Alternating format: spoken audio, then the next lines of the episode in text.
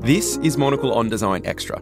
It's a short show to accompany our weekly long-form program where we unpack everything from architecture and craft to furniture and fashion.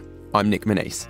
Today, we're talking housing, specifically the Royal Institute of British Architects and its recent call for the preservation through restoration of millions of homes built in the first half of the twentieth century. For Monocle's take on the Institute's position and why it could matter for architects, homeowners and preservationists elsewhere, listen on.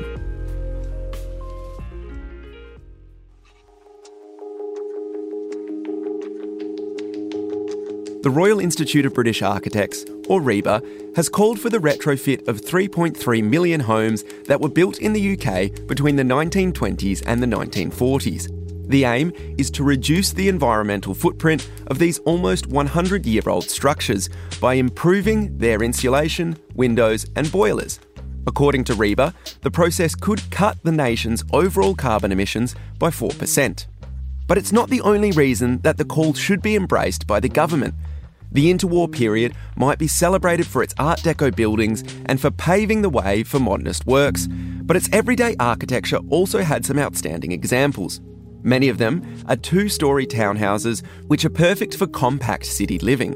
They were constructed at a time when housing standards were improving, quality materials were the norm, and minimum space requirements were introduced. All of this combined to create homes that were cosy but not small. As such, the motion from R I B A is about much more than environmental impact. It's also about preserving good architecture that already serves everyday people and reducing the temptation for homeowners and developers to pull their houses down in favour of newer and no doubt cheaper builds.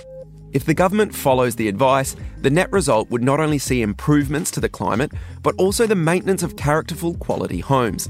And it might even tempt other countries and cities to follow suit. In my hometown of Perth, Australia, where beautiful nineteen thirties bungalows are often torn down to be replaced by characterless suburban homes, such a move would be appreciated. All the more reason for me and other design enthusiasts to hope that R I B A is listened to.